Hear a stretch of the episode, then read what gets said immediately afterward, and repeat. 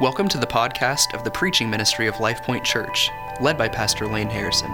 We pray this ministry is a blessing for your life.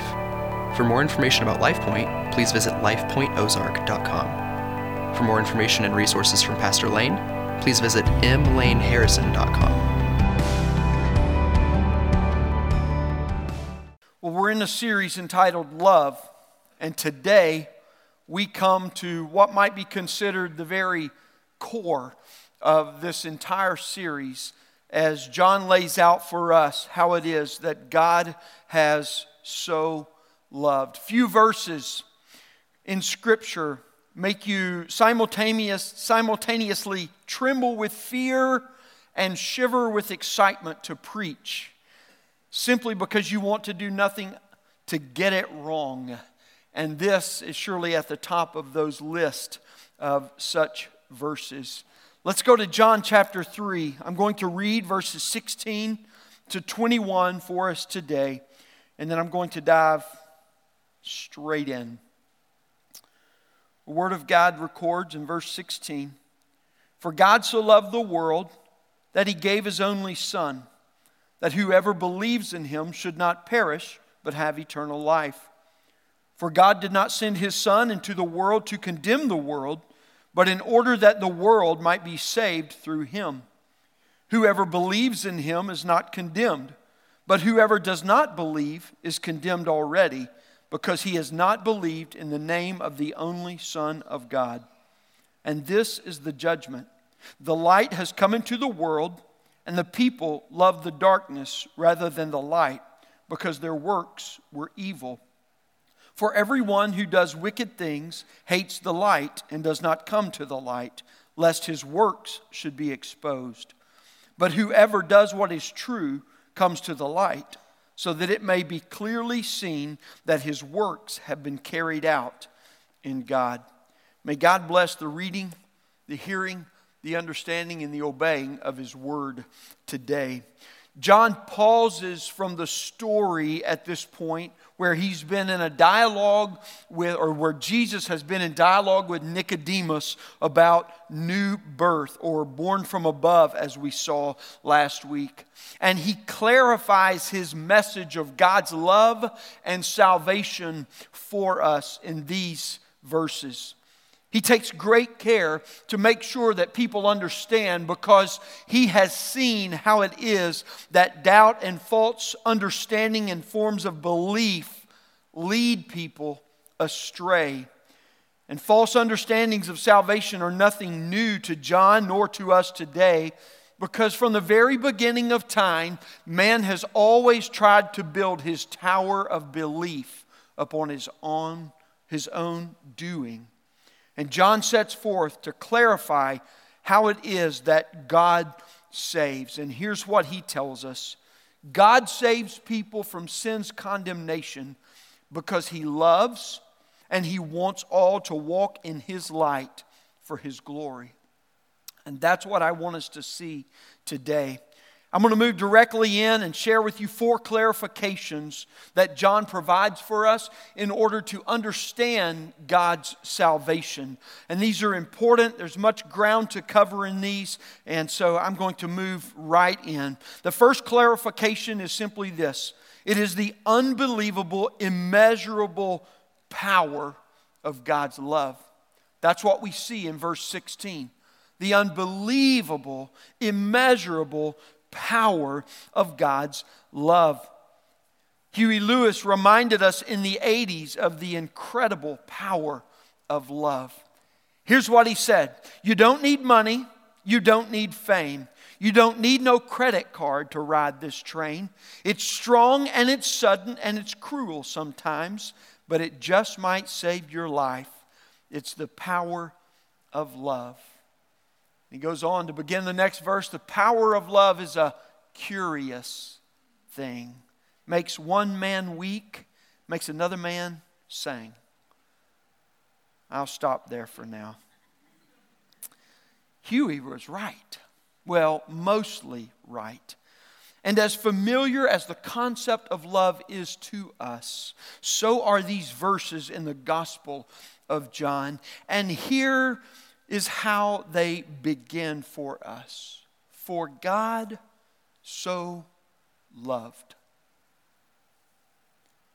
This is the unifying point, the central truth of all that God says, or John says, in his gospel account. And his whole emphasis is to stress the extraordinary nature of God's love to us. It is the great wonder and the glory of salvation that God would demonstrate his radical love. And whatever it is that follows after this phrase, it will be only and because of this love. John makes it clear for all to know that the love of Father God is the reason he gave his Son to those who are perishing. God's love becomes even greater when one considers who he chose as the object of his love. John says, the world. For God so loved the world. John's term for world here is not the natural creation as we think of, but rather it is the people, it's humanity.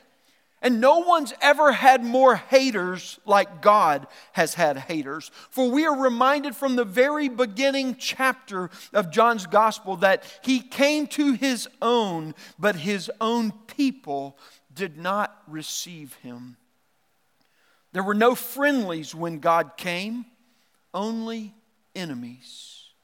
But he chose to come anyway. And it beckons us the question why would he do this? And that is exactly John's point that he makes here. There is no good reason, there is only one right answer because he so loved. God came to the world full of his enemies to save people for one reason because he so loved. We must be careful not to make whoever the word here about anyone other than God. Whoever is not true because the love of God hangs out some, like some cheap entertainment flyer at the door of a restaurant that's easily pulled and trashed by any who pass by. Rather, whoever is a marvel. And it becomes marvelous because the so of God's love holds such power and extends with such reach that it reaches to any person and any place where they are separated from God. And when John adds so to God's love, he does so to amplify the nature of God's love.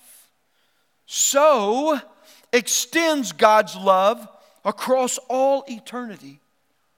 There is no person who is so bad, there is no person who is so far removed from God that they cannot believe. And that's not because they can simply believe whenever they want, but rather because God's love reaches wherever they are. Whoever matters because it demonstrates the vastness of God's love as incomprehensibly magnificent in both its power to save and its reach wherever the lost may be. And so, John's message to us is that God so loved in this way.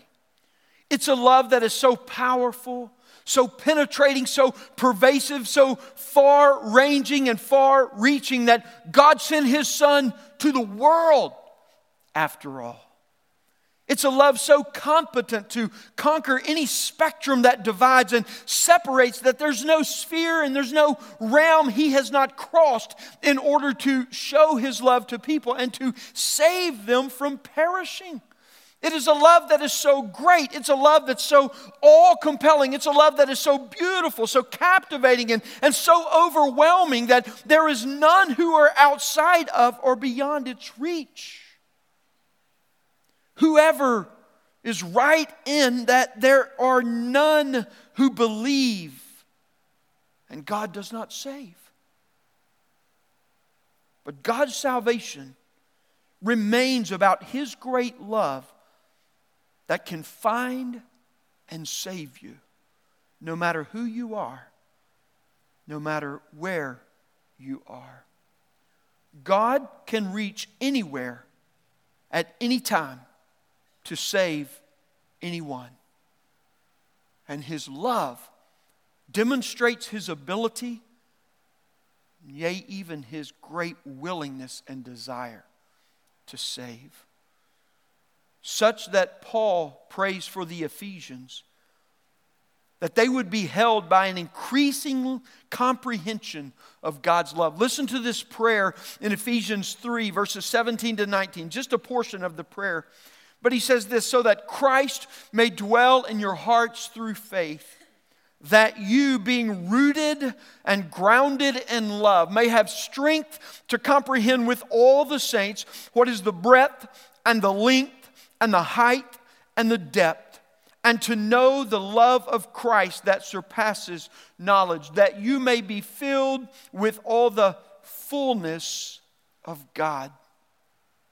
Love that saves anchors us in the power of God's fullness for all of life. And the more God's love consumes you, the more full of God we become. That's what Paul is telling us, and that's what John is exhorting us in. You see, there is no salvation that hasn't first beheld and then been held by the love of God. For God so loved the world tells the most glorious news to the heart that we are not without hope. Salvation only comes when one beholds God's love in Jesus and believes. And God saves because his love toward us is so incredibly powerful. Salvation finds us because God loves us. That's what John wants us to understand. He has come to us to be for us in saving us because He loves us. The first characteristic, or clarification rather, of this incredible love of God is the immeasurable power of God's love to understand God's salvation. Now, those who want to make God something other than perfect love must ignore and deny everything he's ever said and done in order to form that conclusion. And here's the reason why they do that. We find this in verses 17 and 18. The second clarification that John provides to us is this Jesus alone saves from condemnation when we believe in him.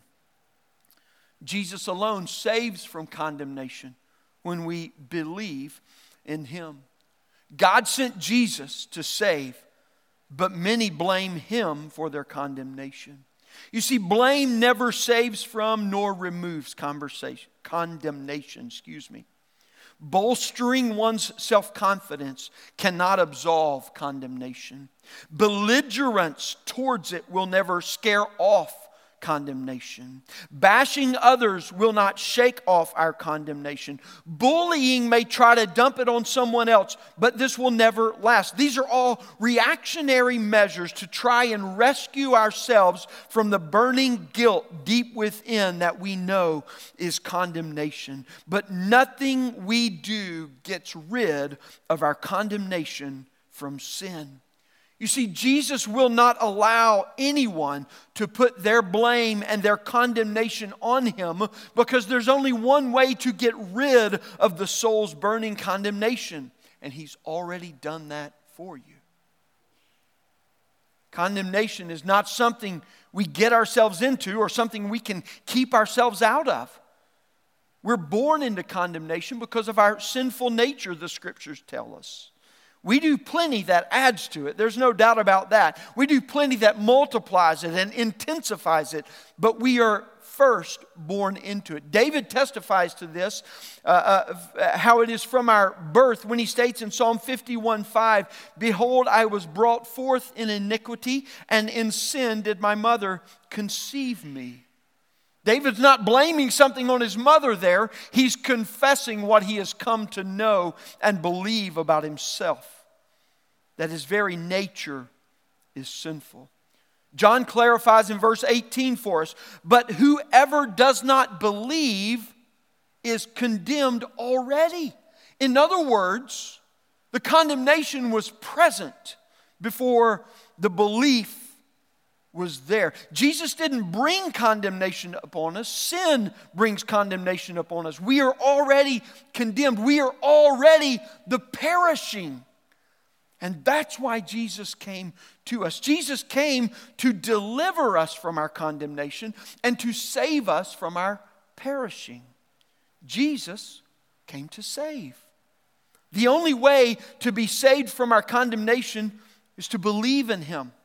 The one who believes is not condemned, John says. Why is this? Because Jesus has already bore our condemnation for us. But you must believe in him to receive his saving work.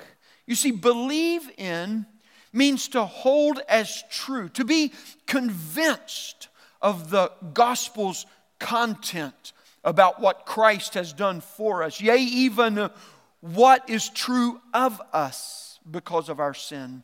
But believe moves far beyond only intellectual thinking. Believe in Him means you place your faith and complete trust in a person. When you believe in Jesus, you transfer the full authority of your comfort. You transfer the full authority of your safety, of your security, of your well being, of your joy, of your pleasure, of your happiness, of your desire, and everything else in life into the only one who can supply all that you need and satisfy all that you desire. That's what it means to believe in Jesus. And so, believe in Him means that you absolve your identity completely in Jesus, your understanding of who He is and what He has done for you, and all that He commands you to do. Believe in Him. And this forms the second clarification to help us understand our salvation that condemnation only leaves you when your life is rescued from it. And Jesus alone saves from condemnation when one believes in Him. The third clarification we find in verse 19. And I might add that this is the most difficult one to grasp the full depth of understanding. Here it is. Condemnation enslaves people because they love wickedness. Condemnation enslaves because we love wickedness. As I said, it's the most difficult to grasp the full depth of understanding. For we are most blind to our own wickedness. But our own wickedness bears itself out every time we choose to sin. All sin is wickedness, no matter how lightly we may regard it. We rationalize how sin is not so bad or not so problematic to God in our own mind. And this is how wickedness and darkness become so common to us, so familiar to us. And, and it happens in such what, what I would say a slow manner, a slow decay, a slow slide. But we wake up one day and we've covered light years of distance we justify our wickedness every time we rationalize that God loves us so much, He's willing to overlook our indiscretions. Or my transgressions aren't bad enough to register on God's radar. He doesn't think of this in the way that I'm thinking of this. And so I need to think less of this. So we justify. But, friends, every sin we commit reveals the darkness that we harbor in our hearts, but deceives us to believe that it is something else. Once John tells us that Jesus did not come to condemn, now he tells us where it is that condemnation comes from. And two phrases form his explanation of this. He says this The light has come into the world. And that's where he speaks of Jesus coming to us. The second phrase, which is a response to the light that is coming to the world, is this And people love the darkness rather than the light because their works were evil. You see, the reason we do not love Jesus is because we love darkness, because we do evil. Judgment. Judgment is that moment that divides truth from error. And the moment of judgment and the moment that it comes when the judge pronounces verdict. That, that's what takes place at the judgment. And once the gavel falls, the judgment is done because the verdict is known. The only thing that can undo that judgment is the one who threw the gavel down to change or in some way alter that judgment. The gavel does not produce the judgment that reveals the condemnation, it simply notifies of the moment when it's finalized. When Jesus came into the world, he was the gavel that fell to show the real verdict of people in condemnation from guilt. You see, what he did when he came as light was to reveal the evidence of the darkness, not only that was on us, but because it was in us. Jesus didn't have to make people love the dark. John says they already loved it. He just revealed that love for the dark when they rejected him as light.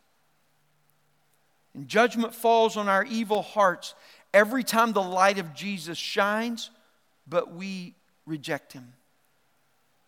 What Jesus does is he reveals our love for darkness, but we may not like it.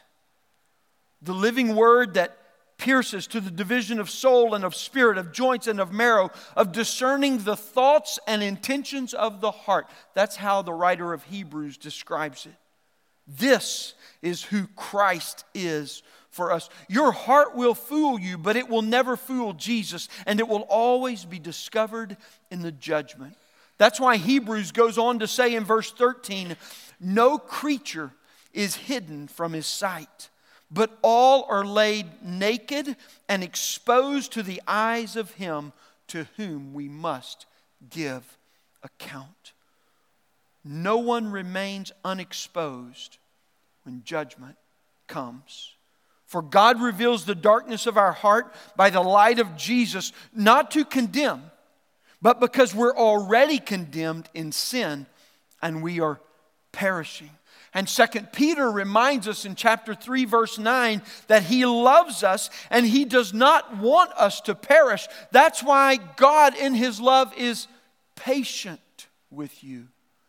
Patient.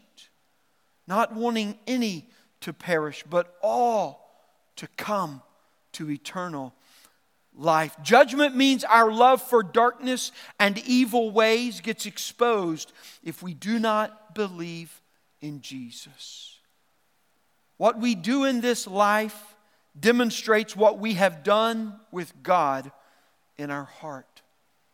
To reject God's salvation, one must not simply reject God's cold, impersonal decision in disagreement with Him as if salvation is some kind of impersonal act. Instead, in order to reject God's salvation, one must look into the eye of perfect love and into the eye of the one who is perfect love and condemn Him as a profane, hypocritical liar. You see, in order to reject God's salvation, we must look into Jesus and call him a hypocritical liar.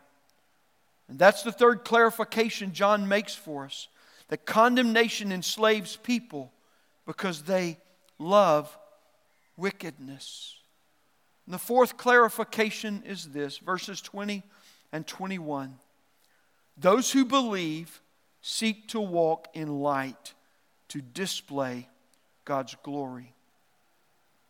Friends, wicked deeds don't want to be seen, they want to be justified. And even in open action, wickedness chooses the cover of darkness and the cover of others' darkness by participation. That's why the crowds don't crawl the bars at the noon hour, and the casinos don't install large open windows for natural light. For wickedness rejects the light so it can remain cloaked in darkness. In my most rebellious years, my mother would remind me, Lane, nothing good happens after 10 p.m. And I would respond, I know, but everything fun does.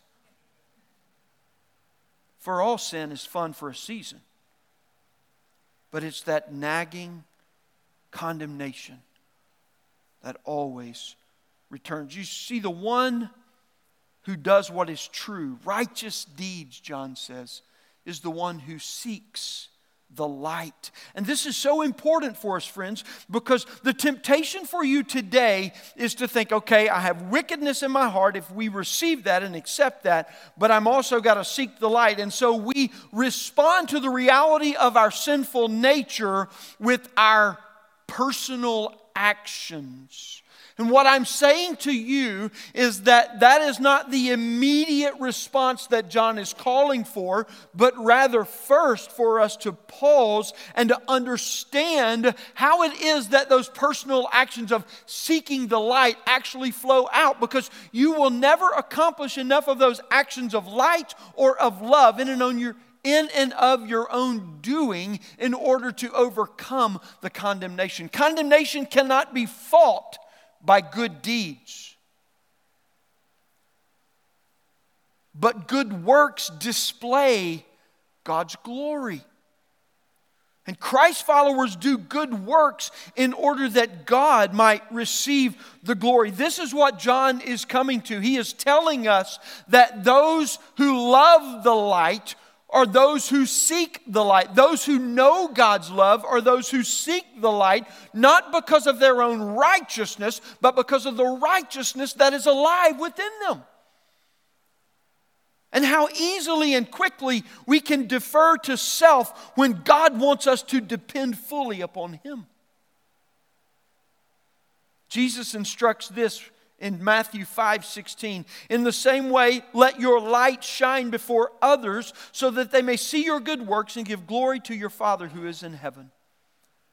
Righteous deeds and righteous doers seek the light to demonstrate the power of God's love. But this last phrase is what we must understand. It is not our moral goodness that displays our true nature but rather God's love at work in me. Obedience in our walk with Jesus Christ is not the demonstration nor the confirmation of our goodness, but it is the demonstration of God's great power in salvation to carry out what it is that He's birthed within. When obedience fails to be the pressing desire of your heart and the crowning joy of your life, God's love is not the prevailing rule and reign in your life. You see, this is the war of which Paul testifies that I can't stop doing what I know I shouldn't be doing, and I can't do what I know I ought to be doing. And John is testifying to that war here that obedience in the life of a Christ follower, in the life of one who has believed in Jesus and received from him, is simply the glory of God's love on display through our faith that saves and sanctifies. It is a continual believing in him that's why you'll hear and that's why you will experience in your Christian life times when you, you know what God is telling you not to do, but you want to argue with Him, or you at the very least offer to Him, but God, I enjoy this. I find pleasure in it. I like it. And we don't see God's good in it for us, and we don't understand God's glory in it for us. And so we tell Him we want to continue doing it because we only see our experience in it. What we don't know is what God has for us on the other side of obedience when the light shines. even to see the inklings of deception that existed within us when we argued with him.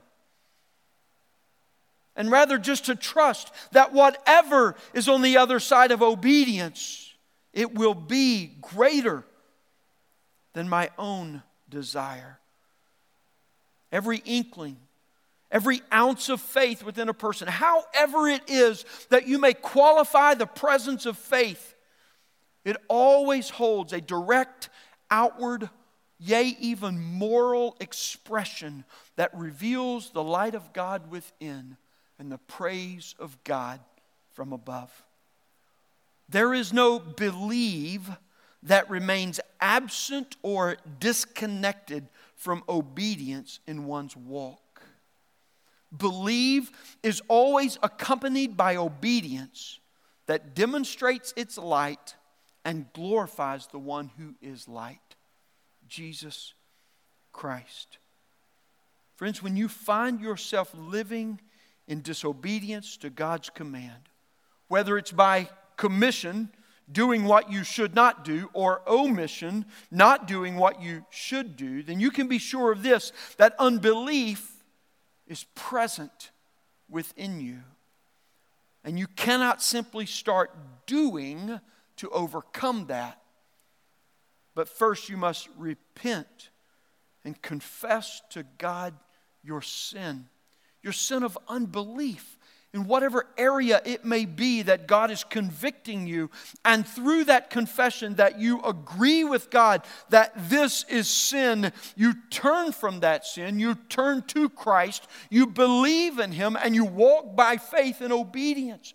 That's where John is taking us. He's taking us from being eternally condemned in our sin and, and, and perishing because of that. That is the state of every person that is separated from God.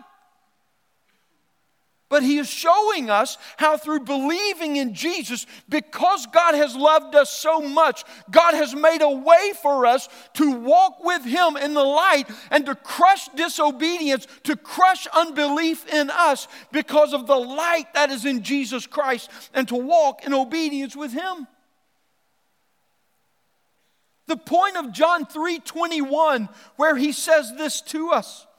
But whoever does what is true comes to the light so that it may be clearly seen that his works have been carried out in God. It's not a good work, good for you. It's a glory be to God. It's not the action that proves one's own light, but rather it is the actor. It is the power within us that is working for one to walk in the light. There's not one single act or inkling or thought or inclination of obedience in my life or any other Christian's life that is because of me or because of them. It's only because of the goodness and the grace and the love of God through Jesus Christ in us. Only because of Him. That's what John's telling us. Any inkling, friend, any inclination in your life to say that you are good with God because of you. John annihilates that here. And if you are convinced of that, that is condemnation deceiving you, not light drawing you in. And with the display of light through obedience, from the person who believes in Jesus. We have, we have not come to the conclusion of the purpose of God's salvation, but watch this. Watch this. You see, the purpose of God's salvation is not to bring the glory here, but to return the glory from whence it came to Him. We have returned to the original purpose to display God's light in salvation that others might see and believe. My obedience is not to display the goodness of me so I can be lifted up, but to reveal and to testify to the light of God's salvation in Jesus Christ, the Son who has come as the living Word to save, so others can look to Him and believe to receive the life that He gives. Every act of obedience by faith unto God is a testimony to the glory of Jesus Christ who saves. There is not one wasted inkling, fraction of a second, ounce of energy, whatever the measurement, any expression of belief in Him and every expression of faith brings glory to God and witness to the whole of creation. Don't tell me your life doesn't matter, Christian. You can't see all the ways in which God has declared it to matter in this world. We must trust your every moral shortcoming your every moral stumble and failure is not simply a mistake made by you that can be corrected or overcome by you, but a spiritual darkness, yea, even an evil wickedness within you. And the tension, the tension that wars in your soul between dark and light within you is always a war to believe and to obey. I want to read a testimony that I've received recently from within LifePoint that illustrates this war. And just so you understand, I got permission to share this. Because as I was preparing this message, I thought, oh, wow, you provide God in incredible ways. And I read this to encourage us as a church, but also to help us in a practical way in which we walk in the light for God's glory. This is the testimony I received. Hi, Lane. About five years ago, I heard the Lord clearly say to me, You don't need alcohol, all you need is me. It was so clear, and I definitely didn't want that message. But I stopped using alcohol for about three and a half or four years. Then I began doubting and thinking, I'm not sure I really heard that. I probably didn't hear that. So slowly, I began drinking again. I am on meds for PTSD and depression and anxiety. If I began hurting at night after taking my meds, I would have a drink to dull the pain so I could go to sleep. Well, I apparently drank too much alcohol one night before taking my meds because I don't remember the ride to the ER in September. I still thought I could drink alcohol safely, but I just had to be more careful. And while worshiping on October the 9th, I was praying, Lord, whatever you want me to do, just name it. And I heard the same exact message as five years ago. You don't need alcohol, all you need is me. There was no denying this message, and it actually made me angry for about 24 hours. I knew I had to give up alcohol, but I was so afraid of the hurting that I just thought the Lord couldn't give me comfort enough. I knew He could intellectually, but I was afraid that the Lord wouldn't help me. Anyway, I didn't have a choice. So every time the traumatic memories came back, I called on the Lord for comfort. And He took away the pain every time. Since then, I've received encouraging messages like, you can't love on people if you're anesthetized. I can only remember hearing the Lord speak to me about a handful of times in my life, but He's definitely got my attention. I'm not sure what else He wants me to do, but I'm listening. John says this Whoever does what is true comes to the light so that it may be clearly seen that his works have been carried out in God. That's what this testimony is all about, friends.